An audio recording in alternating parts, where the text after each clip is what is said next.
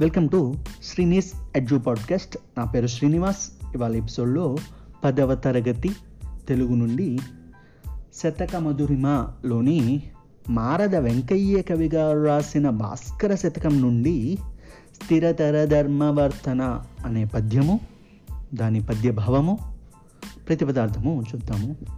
స్థిరతర ధర్మవర్తన ప్రసిద్ధికి నెక్కిన వాని నొక్క ముష్కరుడతి నీచ వాక్యములగాదని పల్కిన నమ్మహాత్ముడుం గొరత వహింపడయ్యడ నకుంఠిత పూర్ణ సుధా పయోనిధిలో నరుగుచు గాకి రెట్ట ఇడినందుననేమి కొరంత భాస్కరా?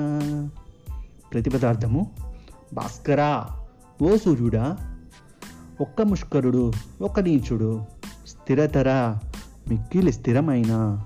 ధర్మవర్తన ధర్మవర్తుని చేత ప్రసిద్ధికి నెక్కిన వాణిని ప్రసిద్ధి పొందిన ఉత్తముడిని అతి నీచ వాక్యములన్ మిక్కిలి హీనమైన మాటలచే కాదని నిందించి పల్కినన్ మాట్లాడినప్పటికీ అయ్యుడన్ ఆ సమయంలో అమ్మహాత్ముడన్ ఆ గొప్పవాడైన ఉత్తముడు కొరత తక్కువ ధనంను వహింపడు పొందడు. ఎట్లనినన్? అది ఎట్లాగంటే కాకి కాకి అరుగుచున్ ఆకాశం నుండి ఎగిరి వెళుతూ అకుంఠిత అడ్డులేని పూర్ణ సుధాపయోనిధిలో నిండైన అమృత సముద్రంలో రెట్ట మలము ఇడినందునన్ వేసినంతటి మాత్రం చేత ఏమి కొరంత దాని గొప్పదనానికి ఏమి లోటు కలుగుతుంది? భావం.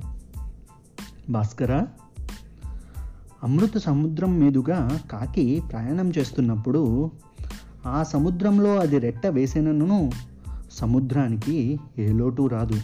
ఎలాగంటే ధర్మావలంబి అయిన మానవుణ్ణి ఒక నీచుడు చాలా హీనములైన మాటలచే నిందించిన ధర్మవర్తునికి ఏమాత్రం లోపము రాదు.